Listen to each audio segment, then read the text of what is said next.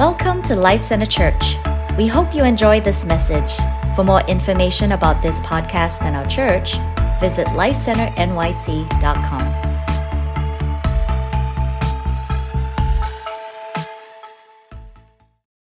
So I'm so grateful to be here before you all. Uh, I shared earlier, I'll share again. Um, it's just such an honor to be uh, to be here. Um, you know, uh, I'll share a bit of my, my, my tes- testimony here in a little bit, but uh, I mean, the topic really what I'm talking on is uh, going to be God's heart for Israel, and uh, that can seem kind of distant. Um, of you know, why should we really care about uh, Israel? Uh, you, know, you know, we're told to in the Bible, but what does it mean for us? Um, how is that close to us? What does it mean for my life and what I'm going through and how God has called me? Uh, you know, you want to bless Israel. We know that some, but at the same time, what does it really mean for us? I'm going to pray real quick. So, Father, I just thank you again. I thank you that your way is better. Thank you for worship this morning. Break down the walls, oh God, all of tradition. Break down the walls, oh God. Break down the walls of our understanding, misunderstandings, um, our thoughts, Lord, which are not your thoughts. Would you reveal your heart, Lord? Your heart towards your people, Israel. Your heart towards us, oh God. We want what you say. We want to know what you think about us, what you think about your people. Bring us into that love. We want to be where you are. We want to be close to your heart. Thank you, Lord, for this. So, Lord, would you indeed stir, Lord? Would you release the spirit of wisdom and revelation? Would you release impartation? Would you give, Father God, living understanding concerning your love for your people and your love for us? Father, we bless you, Lord. In Yeshua's name, Jesus' name. Amen. Amen. Amen. Yeah, so again, God's heart for Israel. Right? The, the point of understanding God's heart for Israel is understanding this huge storyline, this narrative that God has uh, unfolded in the scripture, right? Because there's one storyline in the scripture, just one. It starts in Genesis in a garden, it goes all the way to the book of Revelation, back in a garden. And God wants to really pull us into what He's doing here on the earth. What He's doing here on the earth, because what He's doing on the earth is what He's doing in your life as well. So we speak about something like God's heart for Israel. It seems so lofty, maybe even theological. What does that even mean? but we're going to tie in what it means for you because God truly has chosen his people Israel for the sake of saving you. It's really the, the, the, the, the way that God has created a people to be able to bring um, shalom, bring blessing, bring salvation, bring to bring you know this faith into our lives. He's utilized them to do it. And so I want to go through a few scriptures, share a few testimonies to kind of talk to that. Um, so let's start in Isaiah 49. We can go to verse. Uh, verse 6 here, and, and I need some help, so if you all could, can help me read on the board with me. Um, this is uh, the prophet Isaiah. Um, this is before the, the destruction of the, uh, of the temple itself. So Isaiah is a prophet, right? He's Jewish, um, prophesying to the leadership of Israel, prophesying to the people of Israel to come back into right standing with God. And in it, he's calling out the purpose in the heart of God. So let's do it together. He says, Is it too light a thing that you should be my servant? to raise up the tribes of Jacob and to bring back the preserved of Israel. I will make you as a light for the nations, that my salvation may reach to the end of the earth. A light to the nations. A light to the nations. So that's the, that's the point right there that God has raised up this people, Israel. Yes, because he loves them. Yes, because he chose them. But for the very reason of being a light to save me, to save you, to bring you into this room very right now. That's the purpose. And we see it all across the scriptures. It's in Isaiah 60, it's in Isaiah 42. Every prophet speaking about, hey, Israel, God loves you, but don't forget the very purpose of why he's called you was to win the nations. So don't go after the nations' gods. Don't go after their idol worship because I'm trying to win them to myself. So we look to the New Testament. We look at Luke chapter 2. I don't have to turn to it, but just have to speak to it and that is you see Jesus, Yeshua, as a child. He's being dedicated in the temple, and there's this man named Simeon who has the Spirit of the Lord in him, and he sees Jesus, he sees Yeshua, and he says, Wow, my eyes have seen salvation. Not just that, but he says, This one will bring the light to the nations. It's in this one who you're going to do exactly what you promised you're going to do, which is bring the Messiah through the people of Israel to save the world.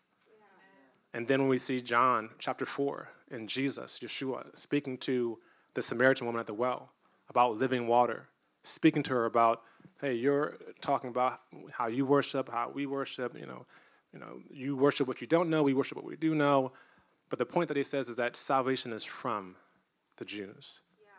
It's from the Jews that God has utilized this people to bring salvation across to the nations and to save us. And the, the beauty is that it doesn't stop there, is that it comes to us, yes, to save us because he loves us, but for the sake of bringing them back as well. So God chose Israel to save me. He's chosen me now to help draw them back to salvation, right? He's chose Israel to save you. And in part, he's done that. But he's not done.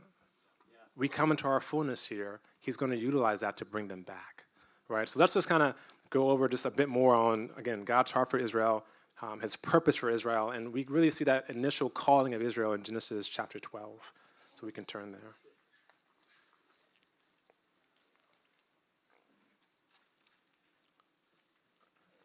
read together. Now the Lord said to Abram, Go from your country and your kindred and your father's house to the land that I will show you. And I will make of you a great nation. I will bless you and make your name great so that you will be a blessing. I will bless those who bless you, and him who dishonors you I will curse and in you all the families of the earth shall be blessed. Again, one point here I want to just hammer in is God's calling of the people of Israel was for the sake of saving us. Everyone in this room, for the sake of saving us. That's why he did it. That was the point of it. And he's saved us now to bring them back. But I think it's significant for us to understand why did he choose Israel? What does that even mean that he chose Israel. Am I not chosen? Why not me? What does that mean? I don't get it. How, why did he choose them? But the context of Genesis chapter 12 is Genesis chapter 11. And in Genesis chapter 11, we see the Tower of Babel. Right? So let's just back up for a moment, right? We have, it starts in a garden, right? We have Adam, 10 generations from Adam all the way to Noah, right? So God promises to Adam and Eve that, hey, through this seed I'm going to bring through Eve, it's going to be one that's going to crush the very head of the serpent. That's Genesis chapter 3, right? We fall, and God says, hey, look, you've fallen out of the garden. I have to get you out of here, but I want you to come back. I want you to be back near to my heart, where I am. That's why we are worshiping the way we do. We want to be close to where He is. So this, the whole storyline is this, it's really a love story of God looking to bring us back in fellowship with Him. And how would he do that? How would he bring that seed? Because the moment that they get kicked out, you have Cain and Abel, and Cain takes Abel out. So it looks like all hope is lost in many ways because how is a seed going to come through at this point in time when Cain himself has you know, gone to the wayside? So then they bring Seth and, and on down, and we come to the point where we have Noah, right? He's the only one found righteous. So, so God does what? He brings the flood. But even after the flood, we have three sons Shem, Ham, and Japheth. And not too long after that, they go right back into idol worship, up to the point where we have Genesis chapter 11, right? So from Adam to Noah, 10 generations, Noah, all the way to Abraham, another 10 generations. And in it, we see the nations building this Tower of Babel. In this tower, they're looking to do essentially pagan worship. They're looking to do exactly what God said not to do, which is join together and band together and try to make a name for their own selves as opposed to making a name for God. God said, Be fruitful, multiply, fill the earth, right? Get out and, and glorify me in that. But instead, they kind of congregate together and build this tower, right? And truly, every one of us, all of us right here, there's no one that escapes this. All of our family lineage goes right back to the people of Babel. All of it. We can't, there was no other storyline happening outside of these three sons. There was no storyline happening outside of that. So all of our family, our great, great, great, great, great, great, great, great, great, great, great, great, you take it all the way back was a part of that construction crew of Tower of Babel. We were all a part of it doing that. And what we see in Genesis chapter 12 is that God is calling Abram as a first fruits out of that, from the lineage of Shem. He calls him out of that and says, Hey, they're not listening. The nations are not listening. What I'm going to do is I'm going to do something through you. I'm going to create a brand new people group. So the people of Israel were not even existing at that point in time, right? They didn't even exist. So when it says God chose Israel, they didn't even exist, right? The nations existed because God confused the languages in, in, in the Babel story. He disperses them out so we get the nations, people, tongues. That came from Babel. All the nations, how we look now, how we speak now, our different dialects, where we come from, that all comes from that point of Babel. And what God does in that moment is he pulls one out named Abraham, or Abram at that time. And when we think about the word church, we get that word from you know, ecclesia, which is like a, a Latin word, and that means the called out ones. The called out ones. And not just called out, but called out to be brought in. So what we see right there, with Abram is being that first fruit, that called out one to be brought back in. And the calling was to be a nation of priests. So you go down to Exodus, it says, You're going to be a nation of priests to lead the nations into worship. My desire for you is to bless you, yes, to show you a land, right? To give you a blessing, but also to make your name great so you may be a blessing. So the desire for God's heart was that I'm going to bless your socks off for the sake of it overflowing into the nations. The nation says, What is it about your God? What is it about the God that you serve? This is the God of Abraham, the God of Isaac, the God of Jacob, the God of Israel. That's who we serve. Yeah. And it starts right here. So what I'm trying just to unlock in us is just a gratitude that, that comes in what the Lord has done. Because ultimately, it's a storyline. And our storyline of salvation did not just start from the day we got saved wasn't even started from the day that we were born. God has been working throughout this history to come and save me, to save you. And he's done it through a people of Israel. Um, we can go to Zechariah chapter 3. Before I kind of dive into that, uh, you know, uh, it's really just deep for me to be up here and to, to, to speak and to, and, to, and to teach because you know, I certainly am not qualified to be here. Um, but the reality is, neither are you as well. but you know, none of none of us are. That's just that's just the reality that we're we're just not we're not qualified. And so I'm going to read in Zechariah 3 here the reality that you know we have no qualifications to be here right now. We have no qualifications to be here right now. It's all about God's pursuit over us that got us here. And so, when highlighting his love for Israel, it's highlighting the, the extent and the depth of what he's done to save you. He's done so much to save you. So, let's read Zechariah 3. We have it on the, on the screen here. And, and just background Zechariah, he's a prophet. He's Jewish, right? Because, again, Old Testament, all Jewish. New Testament, the writer is also Jewish as well. And Zechariah is a prophet during the time of the rebuilding of the Second Temple. So, storyline of Israel is that God calls them nation, priesthood, they go astray, God disciplines them. Back again, they get revived. Nation, priesthood, God disciplines them. It's kind of like the story of our lives. That's why our storyline is so intrinsic to their storyline. And so, this point in Zechariah, it's like around 500 or so BC, after the destruction of this temple, after Babylon has come in and destroyed it, and all hope was kind of lost. And so, Zechariah uh, is preaching, he's, he's prophesying with another brother named Haggai. And these two are preaching and saying, Come on, let's return to the Lord. Come on, let's, let's rebuild this temple. So, what God is releasing through Zechariah is his heart for Israel, his heart for Jerusalem. Why? Because he wants to save the world. It matters. It's, it's, it's, so, it's not too small of a thing just to save Israel. My desire is for the nations. So, Zechariah 3, we can read it together. Then he showed me Joshua, the high priest, standing before the angel of the Lord and Satan standing at his right hand to accuse him. Go to the next, yeah. And the Lord said to Satan, The Lord rebuke you, O Satan. The Lord who has chosen Jerusalem rebuke you. Is not this a brand plucked from the fire? Now Joshua was standing before the angel, clothed with filthy garments. And the angel said to those who were standing before him, Remove the filthy garments from him. And to him he said, Behold, I have taken your iniquity away from you and will clothe you with pure vestments. Wow. So very unique, right? Um, Zechariah is, is, we're seeing this vision of the heavenly court.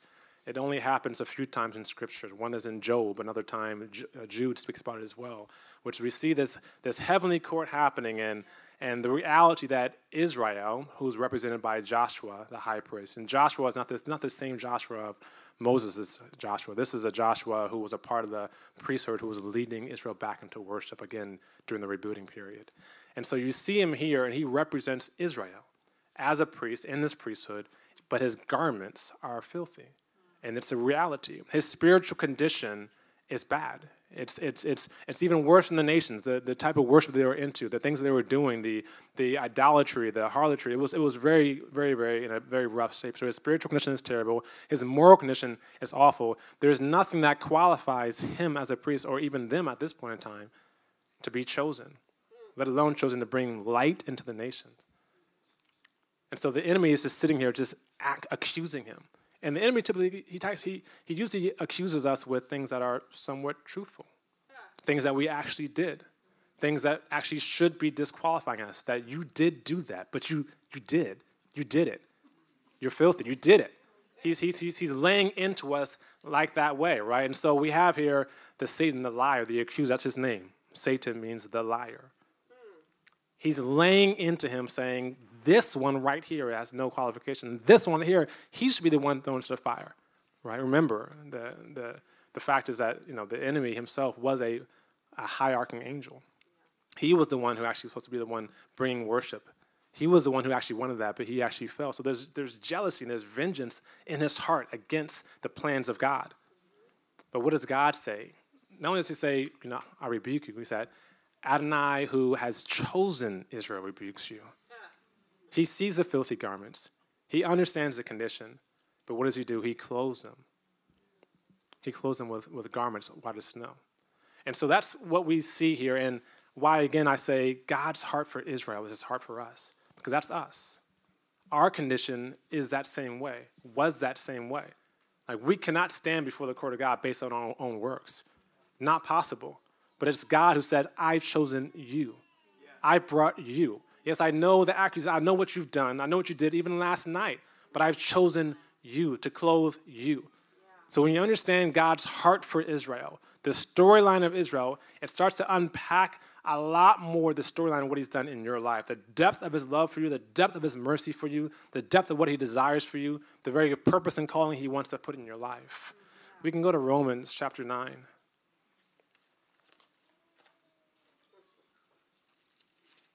Know, when we say uh, Israel, there's so much controversy that comes with that. Um, there's so much, we think there's so much controversy that comes with that. Just like when you say the church, there's so much controversy that comes when you just say those words and talk about those words. And a big portion of that is because the airwaves are charged with accusation. They're, they're charged with accusation. So it's very easy to unintentionally find ourselves in a place talking politics, in a, in a place of talking with what they did, or in a place of saying, well, you know, the church, or you know, or Israel, you know, it's very easy for us to find our place in that that you know, the accusing rhetoric, rather than understanding God's heart for the church, God's thoughts for the church, what He says about us. It doesn't neglect um, exactly what what we've done, but instead it shows that His love is better. Right. So let's read 9:14, and this is what He's going to be talking to. We can do it together. What shall we say then? Is there injustice on God's part? By no means. For he says to Moses, I will have mercy on whom I have mercy, and I will have compassion on whom I have compassion. So then it depends not on human will or exertion, but on God who has mercy. Again, Israel's calling, their choosing, was not based on their will their own exertion, but on God who has mercy. It's God who has chosen Israel. And it's interesting, right? Because it's just like what Paul spoke to in 1 Corinthians, where he says, I'll use the foolish things, the very foolish things to shame the wise, and the very weak things to shame the strong. So when God's calling for Israel as a, as a nation that's going to lead the nations into worship, that seems kind of foolish. At that point, the garments are filthy. And even today, it seems like, wow, how is that going to happen? But then again, look at our lives as well. He's used the foolish thing in me, for sure. the weak things in me, I don't even like, I don't like public speaking. I don't want to be up here. You know, like, you know, like I'm holding this like this together, like ah. But this is what He'll do in us for His glory, because the reality is what He deposits in you. Yes, it's for you, but it's not just for you. It's not. I think about uh, just uh, my testimony and what the Lord has done to bring us, my wife and I, back to Him, right? I mean, I was in New York, uh, you know, up until the point in 2012, doing everything but going to church, doing everything but serving the Lord. My desire was really for success, not for the things that would come from success, but just just success right? I mean, from the point of going to school, I went to Hopkins to be a success. I come out of that, I'm at Cornell to be a success. I leave out of that, I get to a healthcare tech fund. I'm looking for success. Then I come and I'm really just right down the street, 85 Broad, at an investment bank. Right at the time when God first called Bill and Tammy, 2006, literally, this is the time when I came to New York. Not in anyone's church. So by the time it gets to 2012, the Lord had stirred my heart. I had so many things I was after, so many things I was looking for myself, but it wasn't quite fulfilling me. I had a brother who's in the back who uh, played for the Knicks. I had courtside seats to the Knicks. I'm working at this investment bank. All the things line up that should be better. But he troubles me out of that. And so I quit my job and I go travel for a few months. And, and I come back to try to figure out, all right, Lord, what's, what's going to be? I thought actually at that time I'd go to medical school. Maybe that would be it. Doing more works, doing things that are good for you know for people. That would be the thing that would fulfill me. And I end up going to a baby shower. and the baby, she's back there. That's my, that's my goddaughter. So it's literally it's a baby. Uh, you know, she was a she was the one in the womb of my sister. So I go to this baby shower, and I just got back in time. I'm at this baby shower, and the Lord grips me in that moment. I see my wife. And before I even spoke to her, I see her from across the room. I mind you, again, I haven't been to church from 2002 to 2012, 10 years I haven't been to church. I mean, I've gone a few times, but it wasn't my priority. So 10 years off the fire, I see my wife across the room, and the Lord just interrupts everything. He says, The way you look at her is how I look at you. Wow. And I said, Wow. I'd never heard the voice of the Lord before. I'd never heard the Lord, you know, speak. And it wasn't audible, but it was in my heart and it was confounding to me because, you know, here I am. You know, I wasn't ex- wasn't expecting that. And he says it again. He says, "Yes, the way you look at her is how I look at you." And I said, "Wow, Lord." And it was in that moment, uh, in the moments thereafter, that I started to see, "Wow, the Lord, you you've had this pursuit over me, this pursuit after me. You've been looking for me when I wasn't looking for you." There's been things that you've had, there's been a storyline happening here that you had this all set up. It was a sabotage. You had, it was an ambush. You, you fully knew what you were doing, and you came here and you won me when I wasn't even looking for you. I wasn't seeking after you. So my wife and I, we meet, you know, we're serving the Lord. We caught fire for the Lord. And what, got, you know, what really hit us was his heart for us like a, like a bridegroom. That Jesus himself could be a bridegroom and I could be his bride. Didn't know that was even you know, in existence. I knew him as a father and me as a, as son. But even that, I didn't fully understand. I know we lost our father when I was younger. So I didn't know really what that meant. I knew him as a king and me as his servant. But that's kind of still distant to a certain degree. But I didn't know that it was even allowed that he could be a bridegroom and I could be his bride. That I could be the one that he was pursuing after and that he would be faithful to me even when I wasn't faithful. And so we start to, to go through the scripture, look at Hosea, look at Song of Solomon, look at all these Jewish prophets and this storyline of what the Lord was really saying to his own beloved Israel. I'm a husband to you.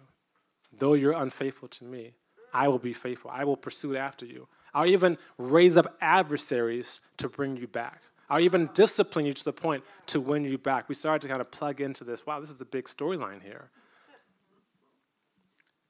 And it's incredible. So fast forward now, now we're at 2016.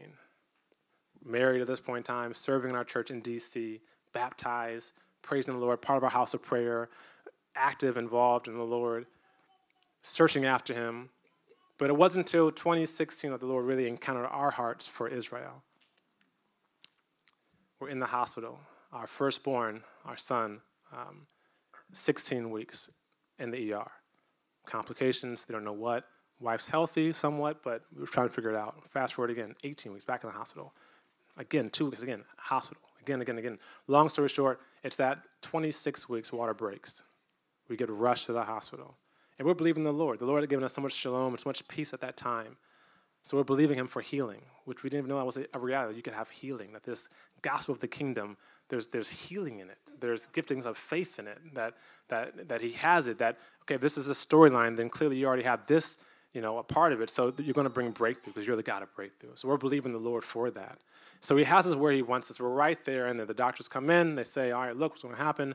Um, babies, you know, might not make it, but you know, we've got to save mommy. So you know, uh, this is what it is. Give us the odds, the chances. It's not looking too good. Okay, fast forward. We go through the weekend. We lasted with the water broken. We're believing the Lord.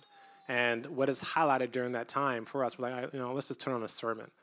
So we turn a sermon on, and it ends up being uh, something that's speaking on Israel. It's actually a, a ministry um, that's here in New York uh, called I Found Shalom, Chosen People Ministries. Some of you might know it. And in it, they're sharing testimonies of God's heart for Israel. You know, we were on fire for the Lord, but we had never really considered His heart for Israel so much. We, you know, when we saw the Bible itself and, and the words that it, we just, you know, applied it to ourselves, which is true, which is real. But we never thought about His choosing of Israel and what that actually meant. And so we began to watch these testimonies again and again and again about about their testimonies and their stories, which is enough to speak about in its own you know, teaching. But long story short, what the Lord ends up highlighting in me particularly, but in us, is that He has something against me. There's, there's I'm grieving Him, and I'm like, Lord, how how am I grieving you? I quit the job. We're on fire for you. We're together. What is you know? We're serving. We're at house of prayers. We're every night. We're, we're in worship. We're, we're leading. We're doing this. We're doing that. We're giving away. We're we're tithing. We're we're doubled. We're doing all the things. What is it that's possibly grieving you? We're even trusting you for healing right now. And he says, You've been grieving me because you have anti Semitism in you. And I said, how is, how is that, Lord? You know, I'm talking back to the Lord. And I'm saying, you know, no way, my, my best friends are Jewish. You know, I grew up around it. I mean, I have so many friends, so much favor in my life has come through the people of Israel. So there's, there's no way possible that that could be the case. And so the Lord, um, I mean, many of you have been encountered with the prophetic, so he'll do some things sometimes that are a little strange. I And what he does in me, he highlights a moment in time for me that was just but six months beforehand, if that, maybe five months beforehand. And in it, um, I'm not sure if you all remember, this is 2016, The Passion of the Christ, that, that movie, The Passion with Mel Gibson. Well, not much later, he got in trouble. He got pulled over. He said a lot of stuff, anti Semitic stuff. A lot of stuff came out of him. There was a big controversy around that at that time. I remember hearing that, and I remember saying, you know, to myself, you know, when they say something against, you know, black folks, it's not, you know, they don't. It's not a big deal. You know, it's, it's, it's whatever. But it's, if it's against someone who's Jewish, oh, it's like they're going to shut it down. They'll cancel them. And God, He pauses right there and He reveals my hardness against His people. And I'm like, wow. And then He takes me to another point in time, and it says, He says to me, you know, when I'm when I'm in a thought, my thought was that, you know, they're Jewish. You know, I don't know if they're really, truly the people, this and that. I don't know if that's the. And he pauses right there and he shows the hardness of my heart for even doubting. And I just began to weep. Again, we're in the hospital, right? Our son's life is on the line. We're in the hospital, and I'm just we're weeping, weeping and saying, Lord, I'm so sorry. I'm so sorry for this in my heart. I didn't know that even existed. Right? Here we are serving, we're loving the Lord, we're believing Him at His word. And, and yeah, we, we said we bless Israel, but I didn't even know that was even in my heart. So we repent and say, Lord, I'm sorry. Uh, forgive us. Uh, and the Lord highlighted said, You know, you've had a very sentimental love for my people, but that's not going to cut it. You have to have my love, my heart for my people. And that's really what I'm up here looking to share with you is that we may have thoughts ourselves that are very sentimental, very emotional driven. That's up and it's down, it's up and it's down, and depending on many things for Israel and, and really for ourselves. But the reality is that God says, I want to give you my heart for Israel just like he wants to give you his heart for your own self. Because you have many thoughts for yourself that are part of the accusation, you know, group. Things that you've done, things that you have felt, things that might you feel like are just disqualifying you, that you are maybe, was it imposter syndrome that people call it sometimes? All of us kind of can battle that a little bit, but God's saying, look, I want to rip through that. I want to give you my heart for yourself, my heart for my firstborn, and that's going to open your heart to understanding my heart for you as well. So, Lord, He moves on our heart, and we start going deeper here. And what He ends up leading us into is Romans chapter 11.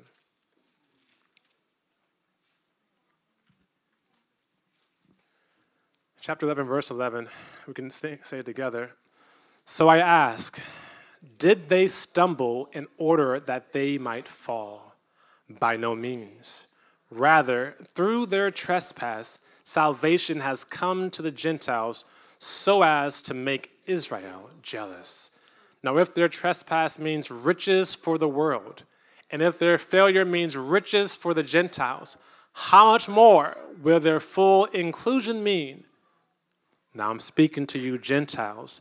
Inasmuch then as I am an apostle to the Gentiles, I magnify my ministry in order somehow to make my fellow Jews jealous and thus save some of them.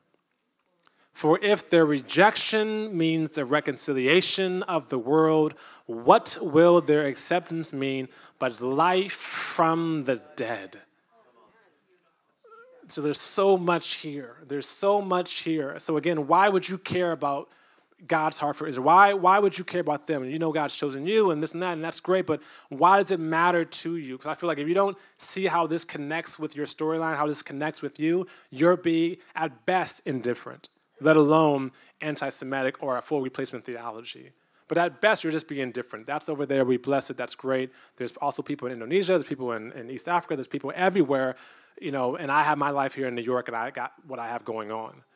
But what God is looking to do is pull us into this narrative of Israel. He's trying to pull us into his heart for Israel because in it, you're going to find your purpose, your salvation, your narrative, your storyline. It's, it's really interesting. It's like there's these kingdom dynamics that sometimes God will take you this way to bring you back where you need to go, right? Or sometimes you have to actually give to receive, right? Or you have to tithe somehow. It doesn't make sense sometimes, the kingdom dynamics, but there's also a kingdom dynamic and understanding as well. And so when Paul is speaking in Romans 1, it says, To the Jew first, I'm not ashamed of the gospel, right? It's the power. We got that. To the Jew first, also, the, there's a kingdom dynamic with our understanding. And for us to get, understand that's, that to be uh, released and broken through, there's a bit that we have to understand that is this thing began with his heart for Israel. And not only that, but even in their stumble, we were saved. That's what it said. Not my words. That's what it said. It said that the only reason why we're even saved is because of their of what God has done to them. And even in their stumble, we got salvation. But here's the, the good news the good news is that if their stumble led to us being in this room, how much more is it going to be when they come back into the faith? If their stumble, if if their rejection, right? There's always been a remnant, but in their if their rejection itself led to the the word of the Lord going forth to the nations as it was promised in Isaiah 49, in Genesis 12, Isaiah 60, Luke 2, John 4. All throughout the scripture, God said, You're going to, because when God calls you, He's going to, he's, there's no takebacks. He's going to use you no matter what. It's going to, you can't, you can't escape the Lord's call on your life. He's got you here. You're not going to be able to escape Him. And so when He calls Israel, He says, Israel, you're going to bring salvation to the world. Even in your stumble, you're going to bring it. Even in your stumble, you're going to bring it. He's a husband. He's married to this, and he's not going to divorce his, himself away from this. And so then it's like, well, wow, it's a lot. So what does that what does that mean for me? I'm saved through their stumble. God's for Israel. What, is, what does that mean, right? Where it shows you the depth of His love, yes, but it also shows you there's, a, there's that calling on your life as well now. We are now called to draw them back to the Messiah right? This is the Messiah. This is Jesus. He's the promised Messiah of the Jewish people. He's the one that they spoke about in Genesis chapter 3, the seed that would come. He's the one who's, who, who, who was to come through a people of his presence to save us. You know, when I think about our testimony, my wife and I, and I think about 2012 is when it kind of kick-started for us. But I think about when I first moved to New York, 2006, all along this time, when I was in no one's church, when I was not seeking after God, the Lord was stirring something here in this place. He was stirring it so that at the point in time when we moved back to New York, which was two years ago, God had touched us and He said, You know, this time is going to be different in New York for you.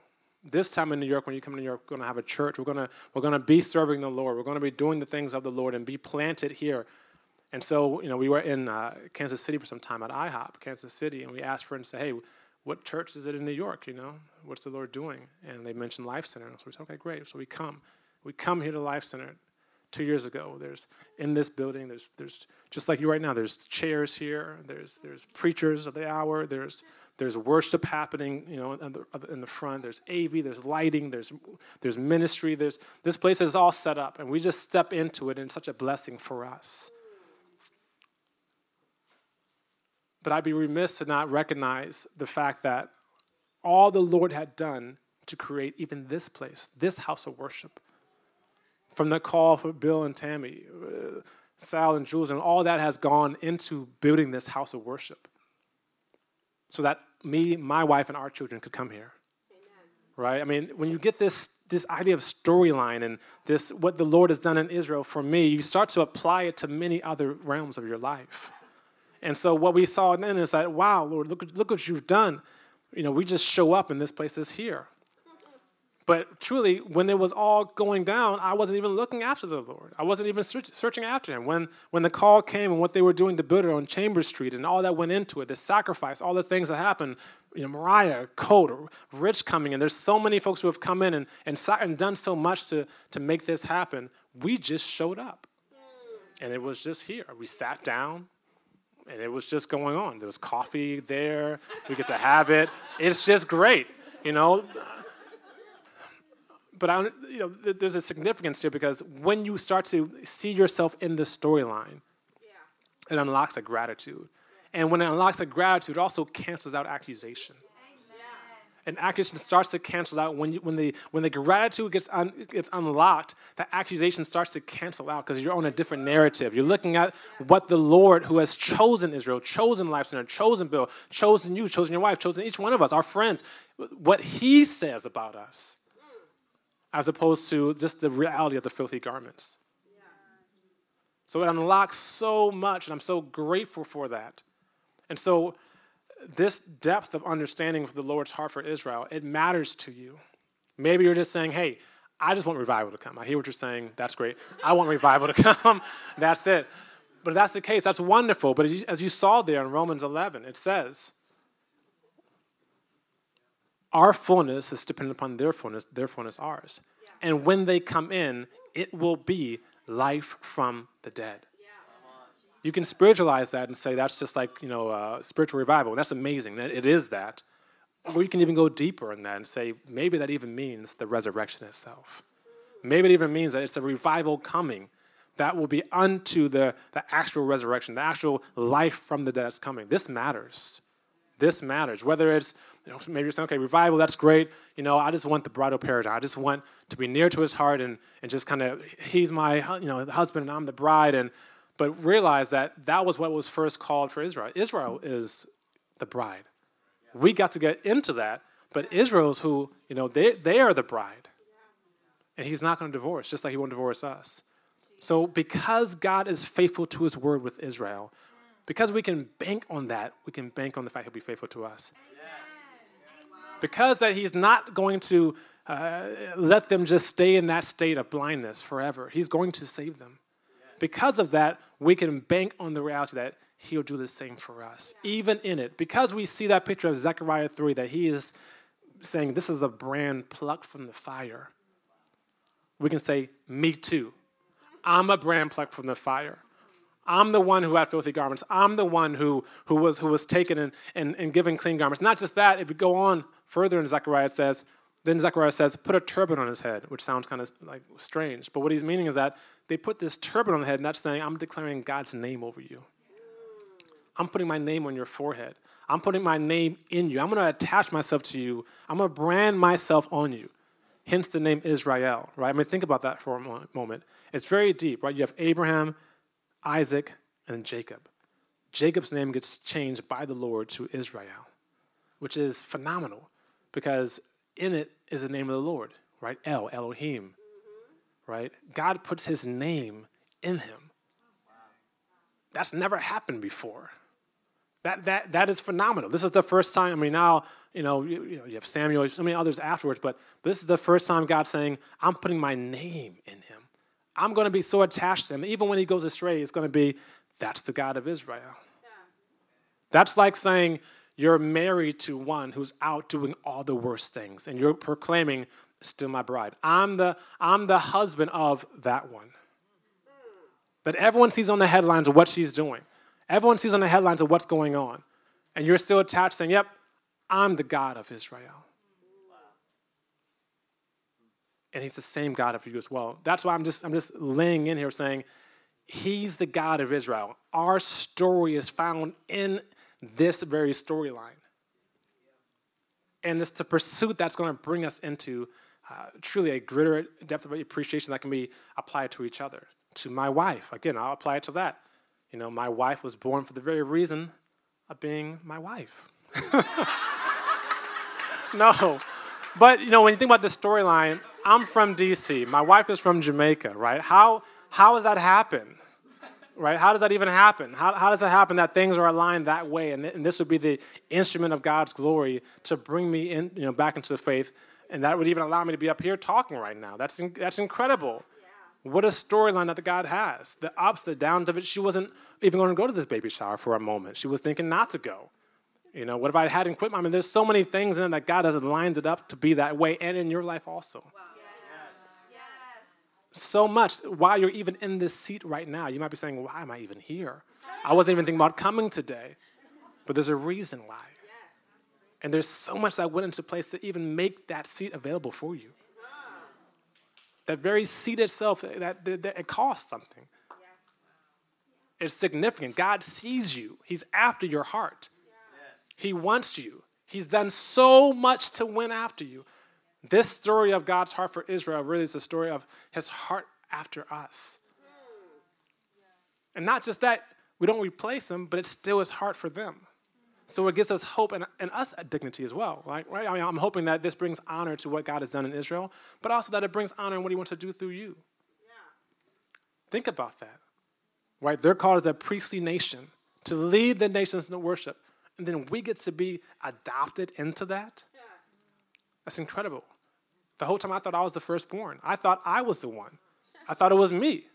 I thought I was the firstborn on this. I thought it was it was it was me. God, I mean, I always just knew Jesus. I grew up in the church, a charismatic church. I just thought this was just what it is. It's just it's, it's just salvation. It's it's just me. And God had to highlight that you know one, that's not you who supports it, but the root, he, he, this supports you. It changed my understanding. And, and so it humbled me, but then also made me think, but oh, how you love me, that you would adopt me into this blessing. That you chose them as your firstborn. You called Abram out, Isaac, Jacob, 12 sons, and you've done all this to them, but that you still wanted me. That despite my family lineage going back to the Tower of Babel, again, being a part of that construction crew, doing all the wrong things, you said, I'm going to save your great, great, great, great, great. This, this, right? You wanted, to, you, you had me in your mind when you called Abram, when you literally came through and said, Get going out of your land, Abram, because there's someone named Frank I want to save. There's someone named Rich I want to bring to life. There's someone named Jordan who's going to come here and worship. There's someone named Coat who I want you to, to encounter. There's someone named Lachlan. There's, there's someone named Mariah that, that get going out of your land because I have someone for you. I have someone to save. That's why it matters. So when we're blessing Israel, we're really blessing the plans and the purpose of God. And it's not that God is unjust. It's, it says it right there in Romans. It, said, it spoke. He's not unjust. He sees the, the state of their condition. He sees that. But he saw it for us also. So the same grace and mercy applied to us applies to them. And when we come into fullness of this, it's going to lead life from the dead. It's going to be amazing. It's going to be amazing. We can go to Romans 11 25.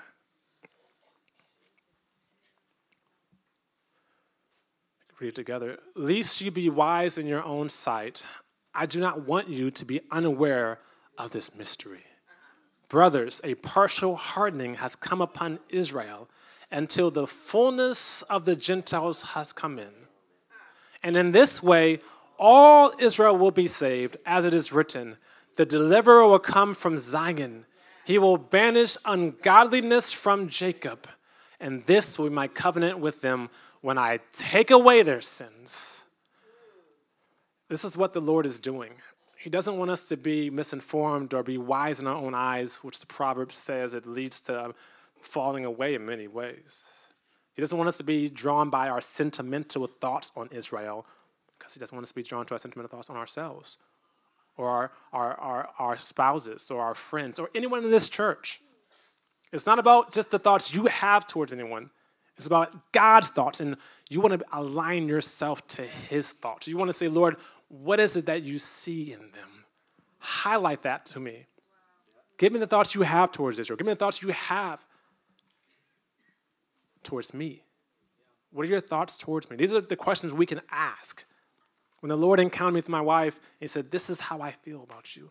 The way that you look at her, that's how I feel about you. I didn't know we could even engage in that level of intimacy. The storyline of God's heart for Israel is really a storyline of God's intimacy. And we want to go closer and be where He is. We want to be close up to His heart. And in it, He's going to unlock so much for us. And it's going to realize that they're not disqualified and you're not disqualified. So it's a story of grace, a story of mercy. It's a, it's a, it's a love letter. It's, a, it's from Genesis all the way to Revelation, right? We start off in that garden, we end the New Jerusalem in the garden. Every tribe and tongue, every nation, every language before him. He turns what was a punishment of confusing the languages and making us into, into tribes and nations. He turns that into something that's glorious before his throne. This is what God is. This is what he does. So the deeper we can go into his heart for Israel, the deeper we can understand his heart for us. They're not disqualified. We're not disqualified. Worship team, I guess you all can come on up. Yeah. yeah it's, it's really a story of uh, it's not him who wills, but on God who has mercy. You are here for a reason. You might have been here just for two months three months. Maybe it's just been two years, like my wife and I. Maybe it's your first time, and you're like, what did I step into? It's a storyline you stepped into. God's been after your heart. He's going to get you. You're not going to be able to, to uh, you're not going to be able to. Just like with Israel, he's after them. He's using us. He's awakening our eyes to come into understanding. The Lord is after your heart. He's going to win you. Maybe you're here contending for a family member contending for someone in your family. Understand it's not about uh, the emotional, sentimental love you even have for them. It's about what God says and what He wants to do. He's going to win them. Align your heart with Him.